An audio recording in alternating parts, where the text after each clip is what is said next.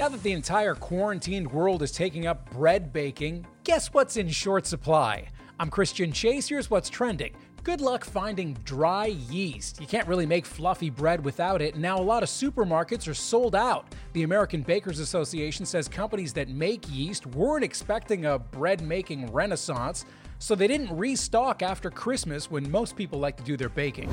Looks like a lot of drivers in California are really taking advantage of the unusually empty highways because over the last month, California Highway Patrol pulled over nearly 2,500 speeders clocked at over 100 miles an hour. That's nearly double the number of speed demons compared to the same time last year.